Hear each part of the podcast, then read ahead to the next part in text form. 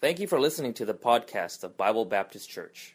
Please visit our website at www.southbaybbc.org for more information. As we read in the verses, we're looking at the topic of giving.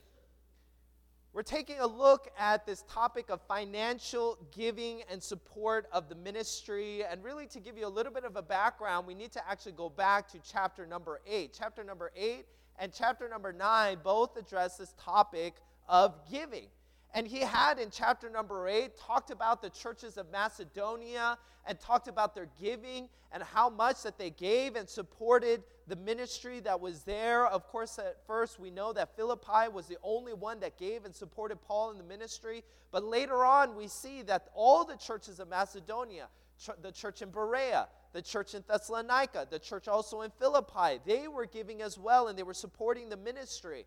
And it's not because they had an abundance of wealth. Paul describes their situation as deep poverty. They were not a wealthy church. They were not a wealthy people. They were, if you will, poor people. And yet they gave. They supported the ministry and they richly supported Paul as he continued to preach the gospel.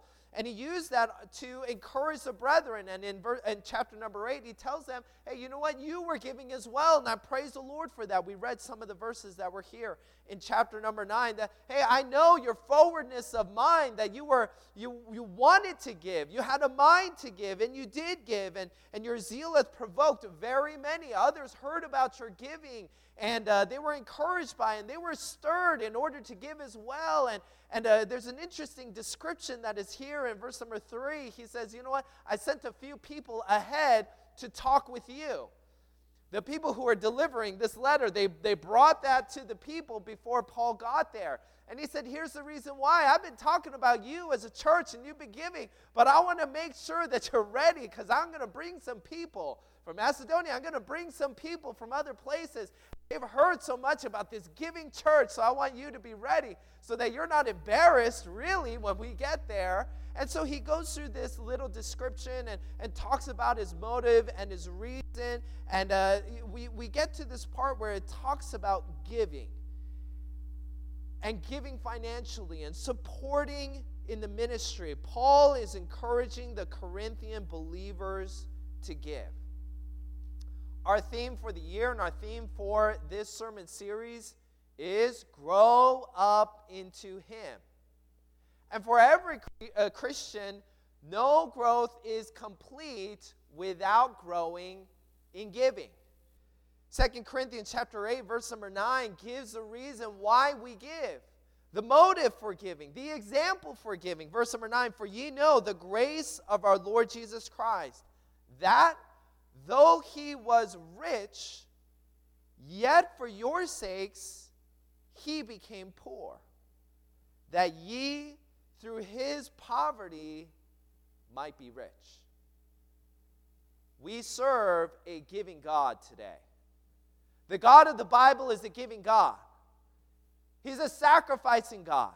He's a loving God. For God so loved the world that he gave his only begotten Son. God loves you. God loves every one of you. God loved you so much that He didn't want you to die and go to hell, so He sent His Son, Jesus Christ, to this earth, born of a virgin. He lived, He died on that cross, He was buried, and three days later, He rose again, so that all who call upon the name of the Lord shall be saved. And because of the sacrifice of Jesus Christ, His gift we can be made rich. Amen? Because of what he did, because of what he gave to us, we can be rich.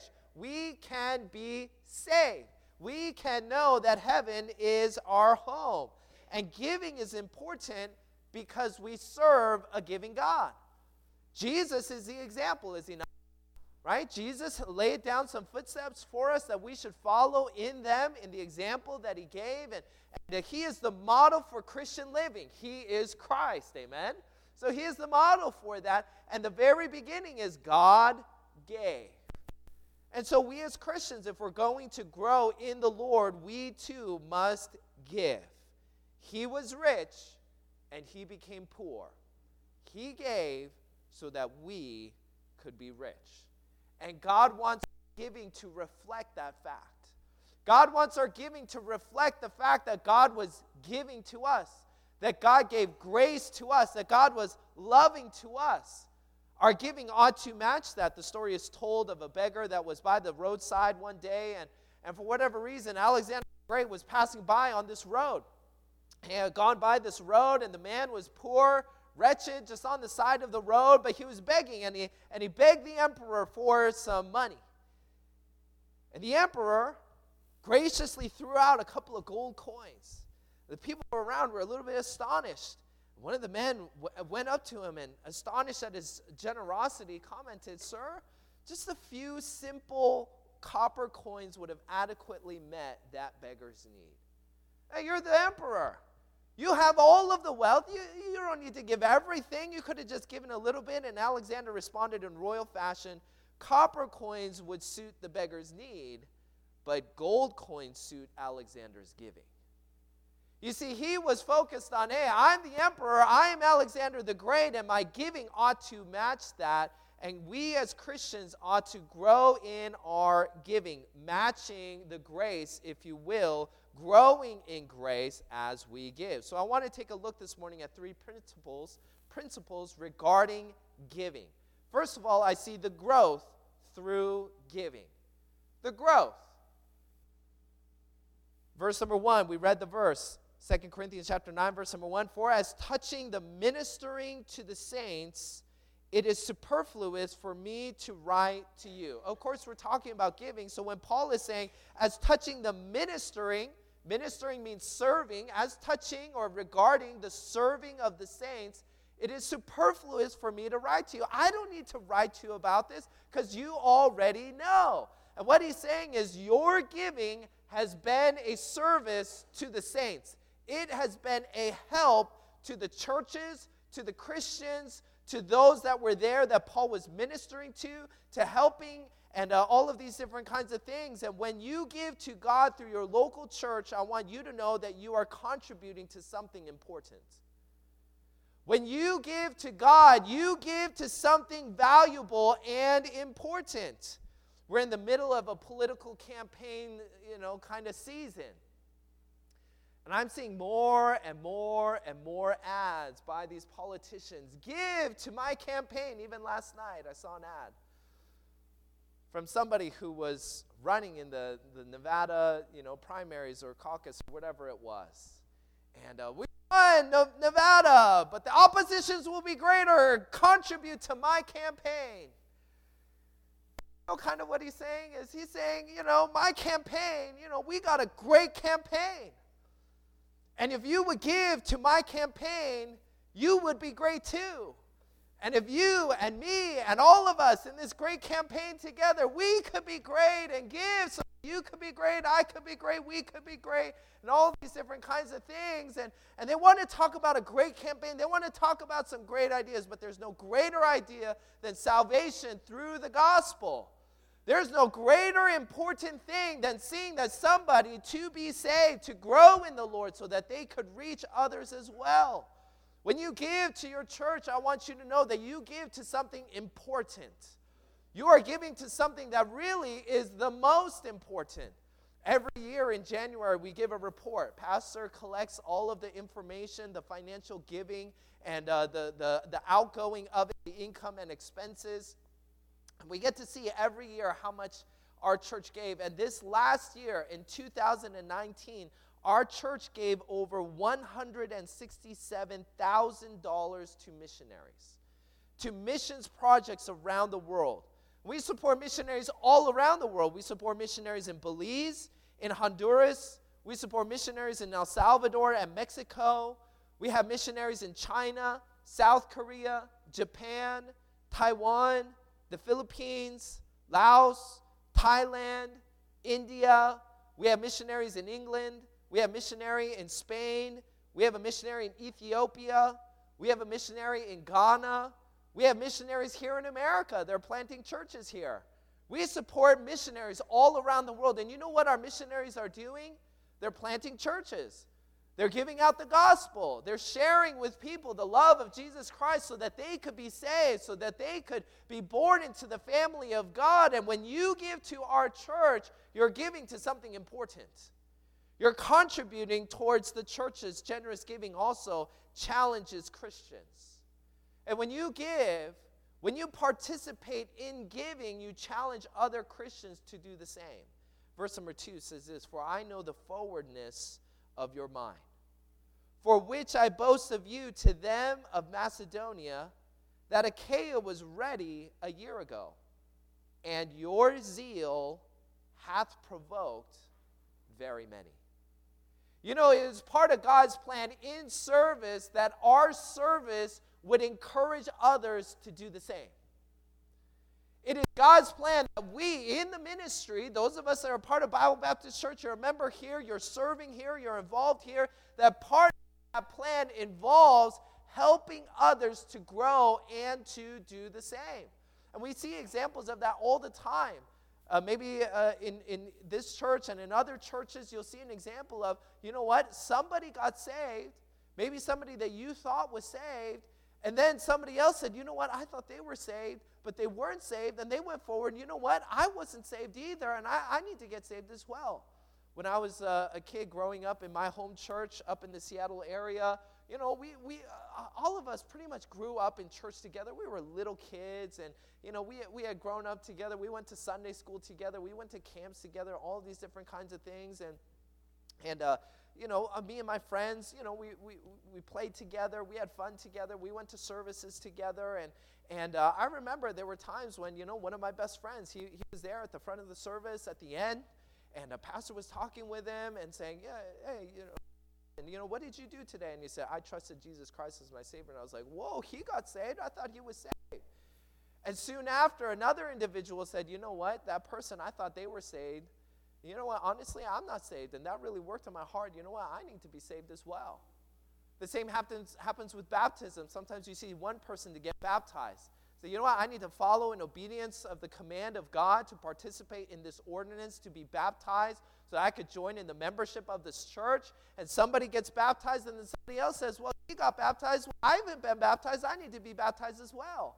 And you see some examples of those that saw somebody else to do something and said, You know what? I want to do that as well. And that includes giving. Now, we don't tell you how much each person gave, and, and we don't know how much, you know, you don't know how much eh, other people give, but it's important to know that other people are giving and it's important for you and I to give to hopefully stir up some individuals to give. You know, last year we did give $167,000 to missions. I hope that maybe there's somebody here who would say, you know what, I've never given to missions before, but wow, I see that so many people in my church, they're giving to missions.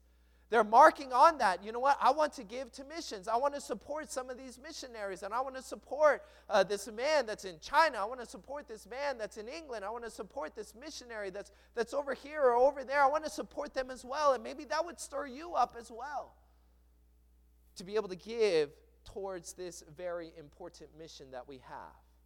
Thirdly, what I see is that generous giving combats covetousness when we're considering the growth through giving, the growth that we can have in giving, generous giving combats covetousness. Verse number five says this that the same might be ready as a manner of bounty and not as of covetousness. So Paul is making it very clear that personally that he's not asking for the giving because he is covetous, because he is greedy. And that's the temptation for anybody, right? Anybody who says, Well, you're asking me for money, are you, aren't you being a little greedy here? Aren't you being a little covetous here? And Paul is saying, No, there is no intention of mine in covetousness.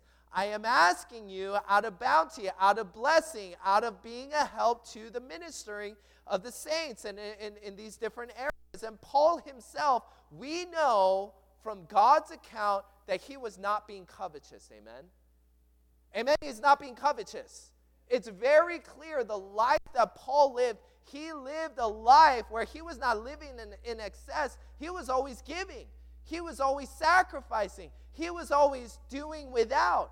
In fact, when he was in Corinth, you know what he was doing when he came and he planted that church? You know what he was doing? He was working. The Bible says that his trade was a tent maker. And he found some other tent makers, and they made tents together. And so he worked there in the city of Corinth. So the people knew hey, this man, he's willing to work, he's willing to do what is necessary for the supporting of himself in the ministry that is there. And, and Paul was making it very clear I'm not asking you because I'm greedy, because I just want to have uh, uh just the, the newest Apple iPhone or whatever.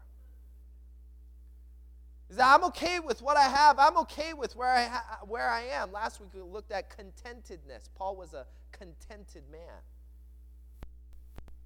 But generous giving is also important for us as individuals because my giving combats my covetousness. Giving opposes greed. That's important because we live in, in a time, a society, and in a place where greed easily crops up. Sometimes it's easy to focus on the greed of millionaires and billionaires, but did you know the common middle class person can be greedy as well? Do you know every one of us can be greedy no matter how much or how little we have? You know, you look at those that are ultra wealthy and you would think, don't you have enough money? Yeah, they got enough money, don't they? Amen? Bill Gates got enough money. Jeff Bezos got enough money. The children of Sam Walton, they all got plenty of money. And yet all of them want to grow in their wealth, don't they? They want more. But you know, every single one of us, we can be tempted to have that greed as well. And you know what combats greed? Giving. To give up that very thing that you are tempted to covet after, to say, you know what, I'm going to give it up. As a spiritual exercise, so that I won't be consumed by this greed. I will put God first. I will give him what he desires. I will give him how much that he moves in my heart in order to combat that because it's easy for us to get on social media and see what all our friends are able to do. Oh, hey, I knew this guy in college. And, whoa, look at how he's living. Wow.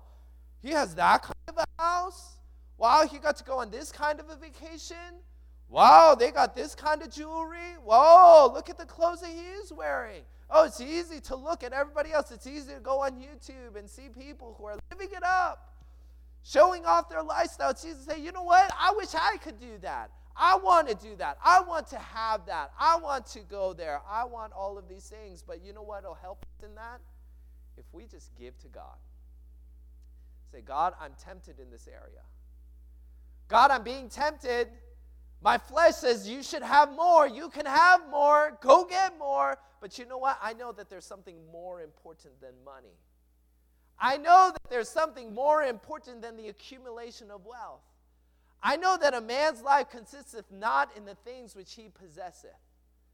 I know these things, and so I want to combat that, so I want to give. God, I want to give you my tithe. I want to give you that first 10% so that you know, God, that you're the most important. You are the most important because you are God. And you died on the cross for our sins. And so I want to combat that.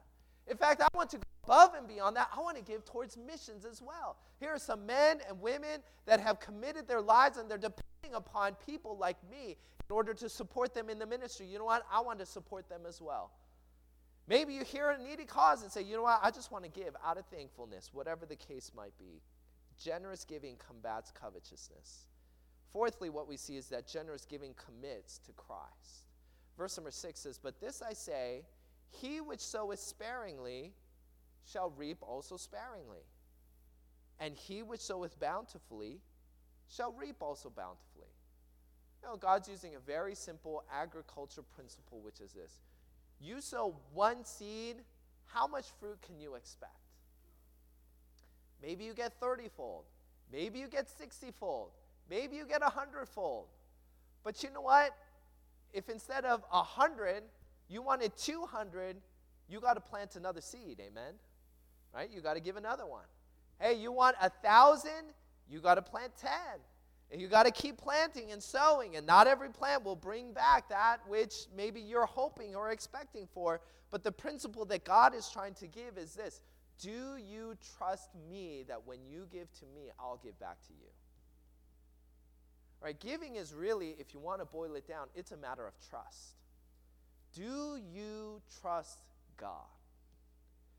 Now, we, we use the word faith all the time, right? Even lost people use the word faith all the time. I have no idea what they mean, but they say, oh, people of faith. Okay, what does that mean? I'm not really sure. But I know that God tells us to have faith in God, to have faith in Jesus Christ. That's how you get saved.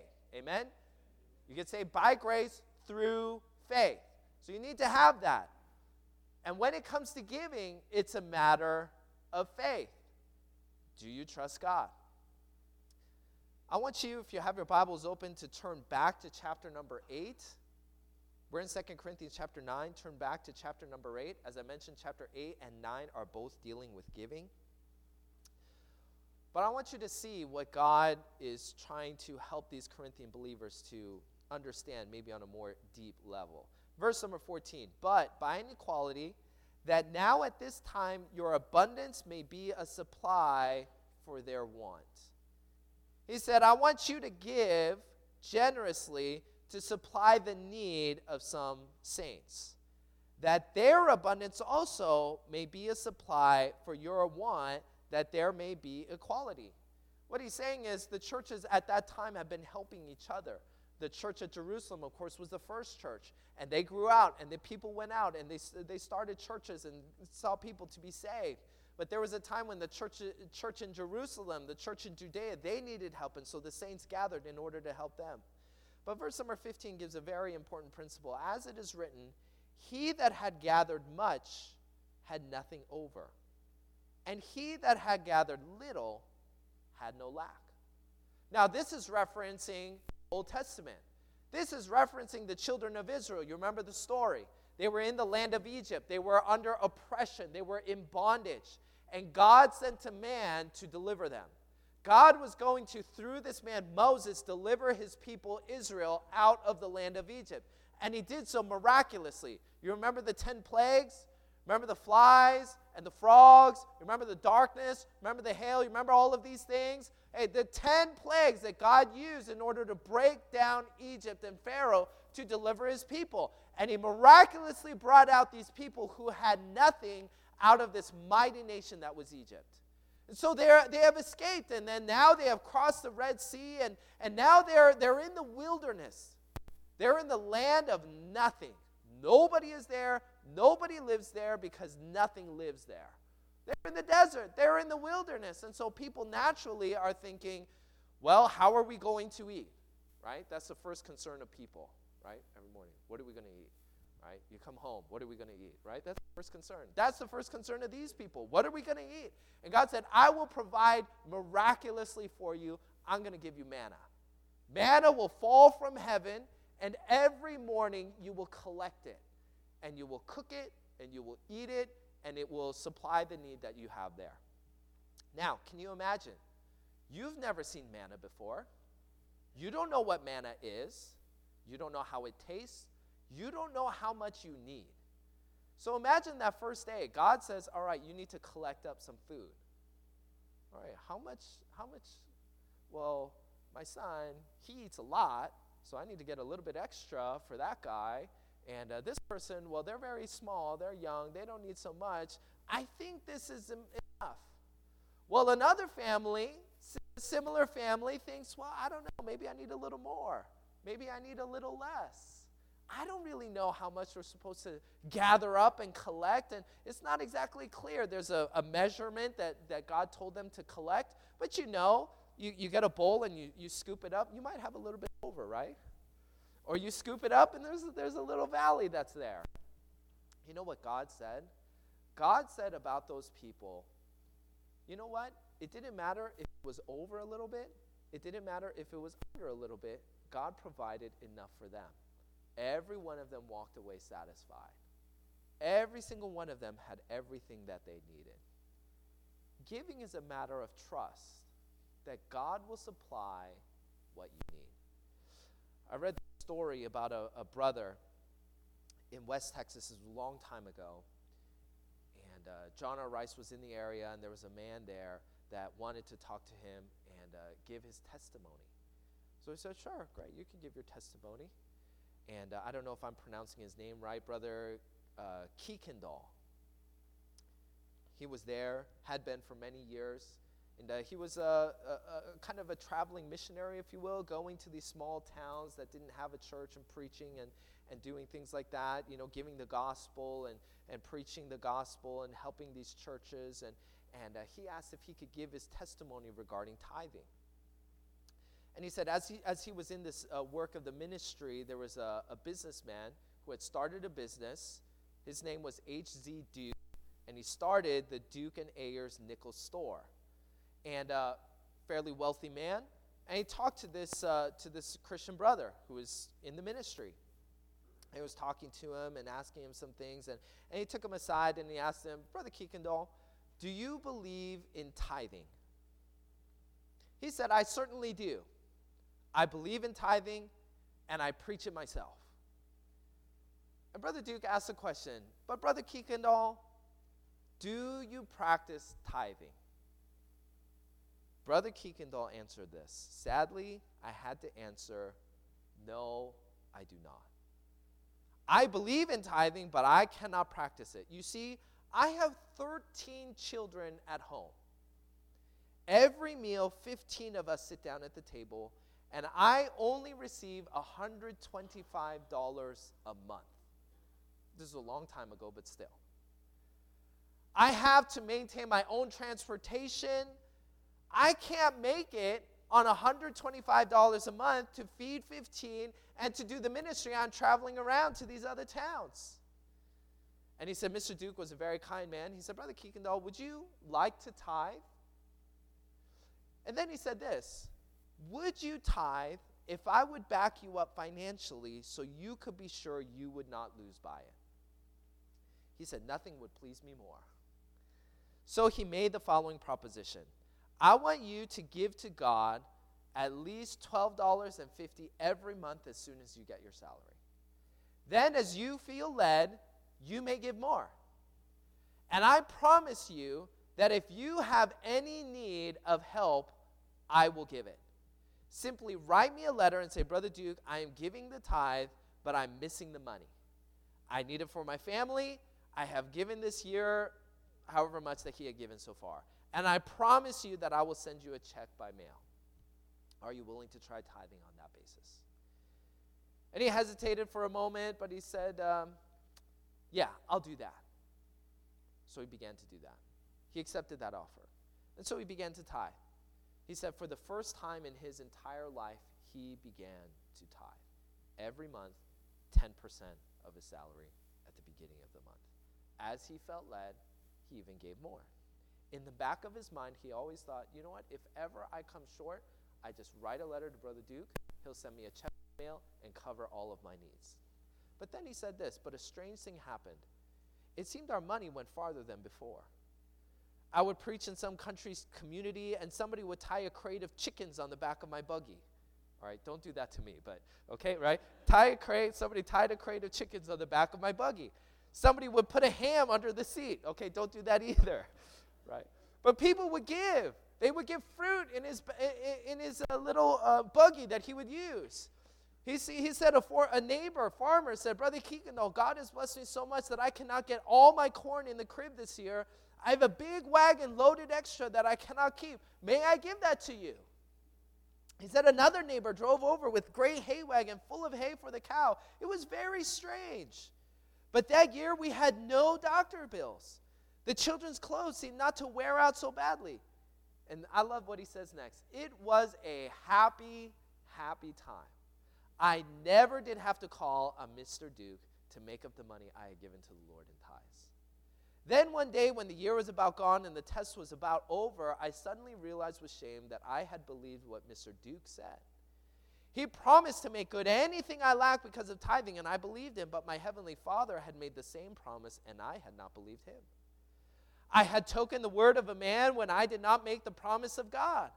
Now I had proven God's promises and found that He took care of me and my big family on a small salary. I found that $112.50 per month took care of my family better with God's blessing than $125 did without being under the blessed covenant which He had made with those that who seek first the kingdom of God and who tithe. He says, Now I have tithed for many years.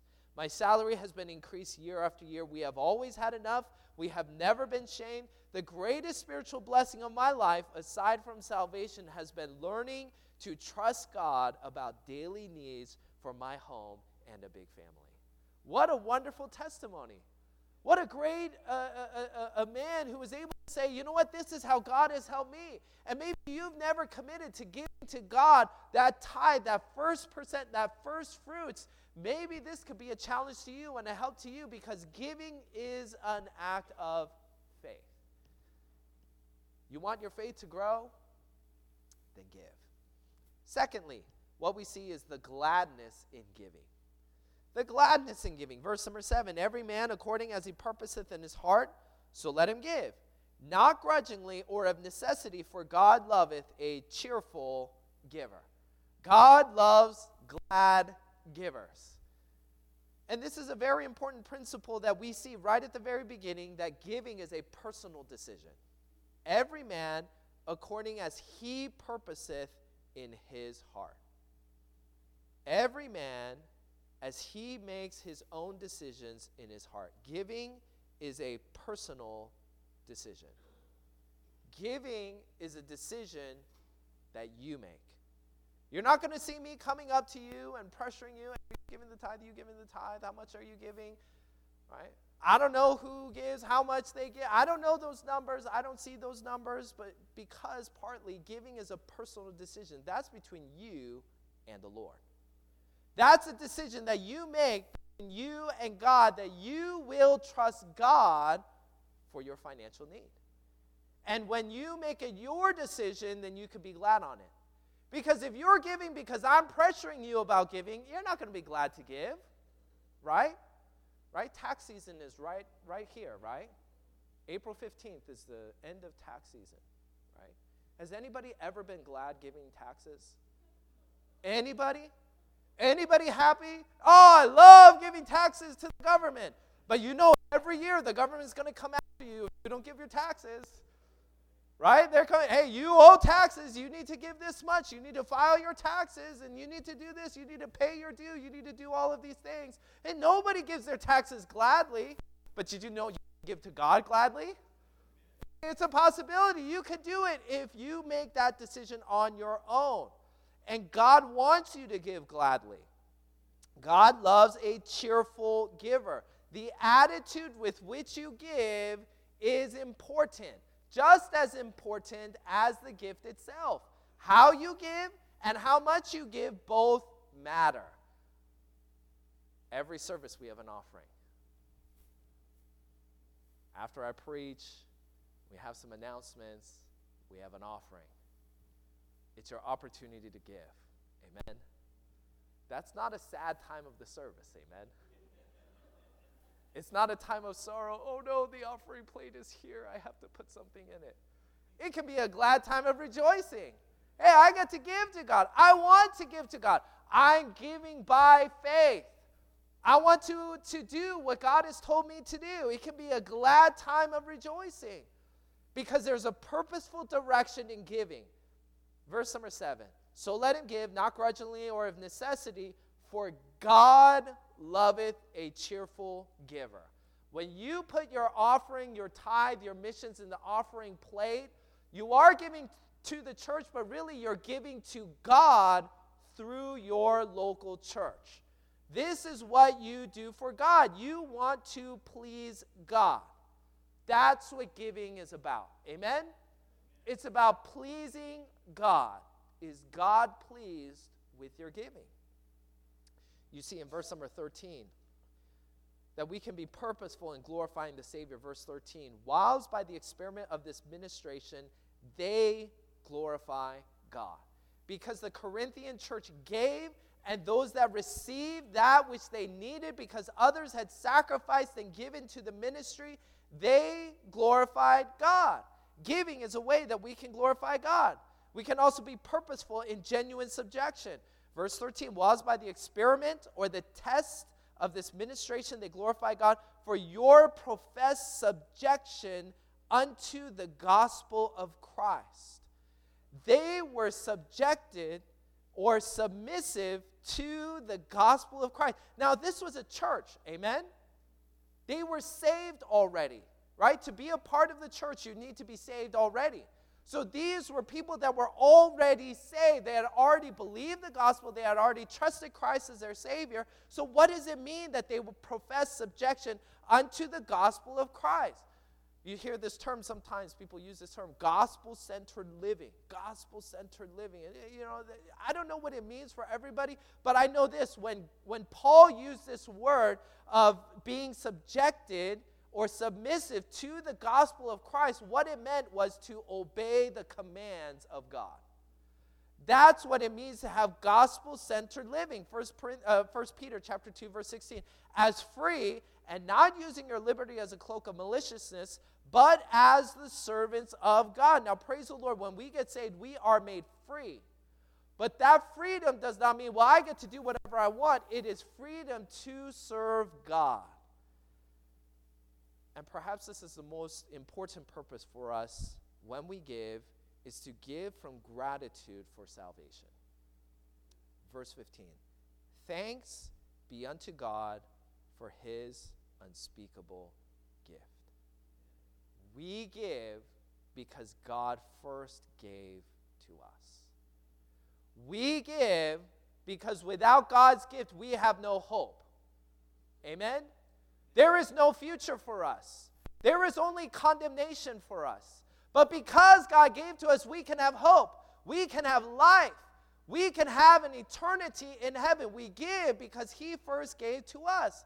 There is no greater motivation for living for God than the fact that He died on the cross for my sins. I'm grateful to God that He saved me, so I want to give back to Him. That's just a natural thing to do for people who have received to give back.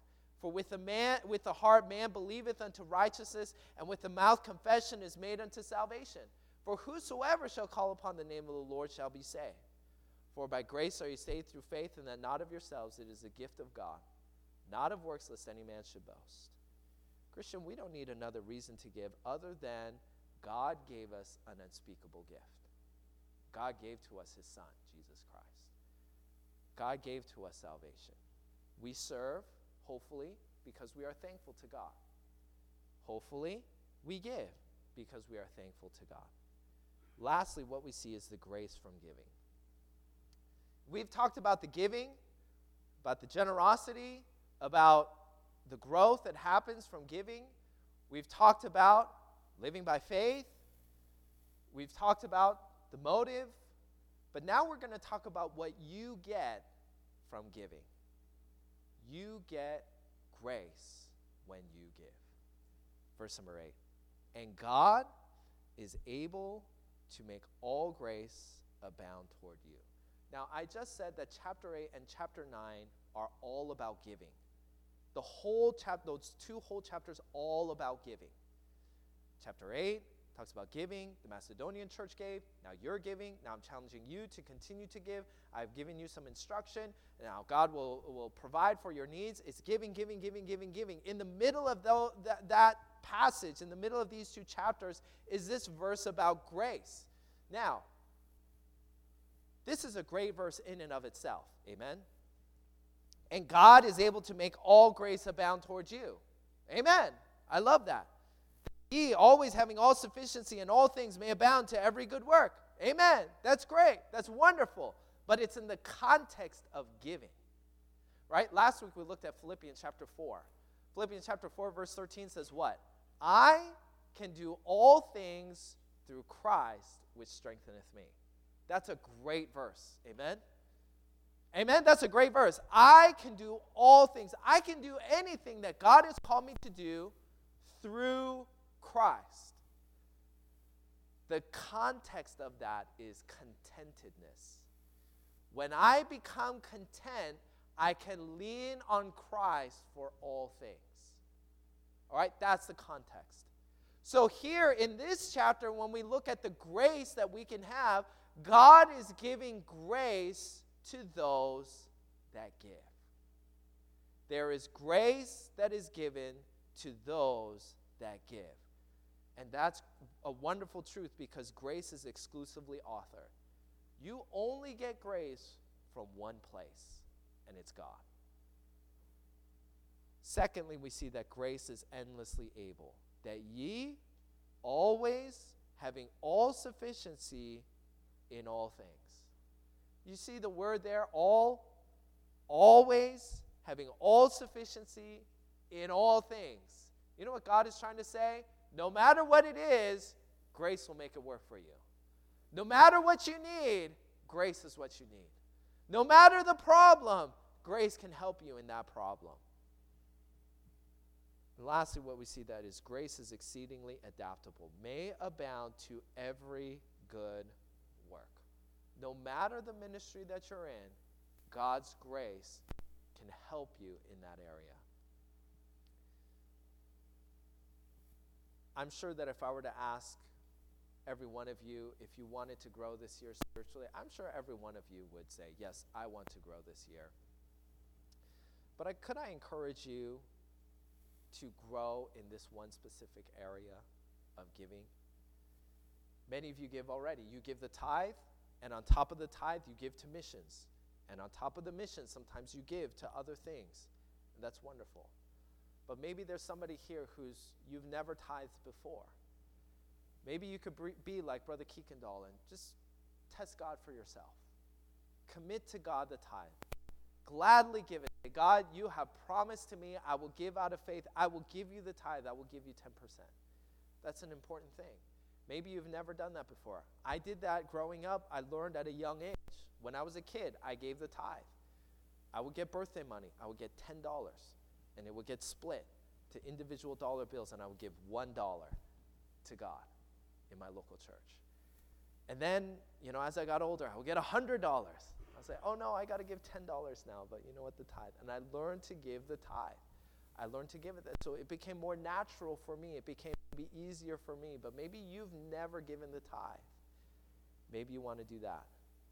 Maybe you've never given to missions before. But you've heard about, oh, we have missionaries in China. We have missionaries in Ethiopia. We have missionaries in Spain. Hey, they need our support. You know what? I want to commit to missions. Maybe you want to give $10 a month. Maybe you want to give $50 a month. Maybe you want to give $1 a month. You want to give something. Let me encourage you to give to God, to grow in that area, trusting God.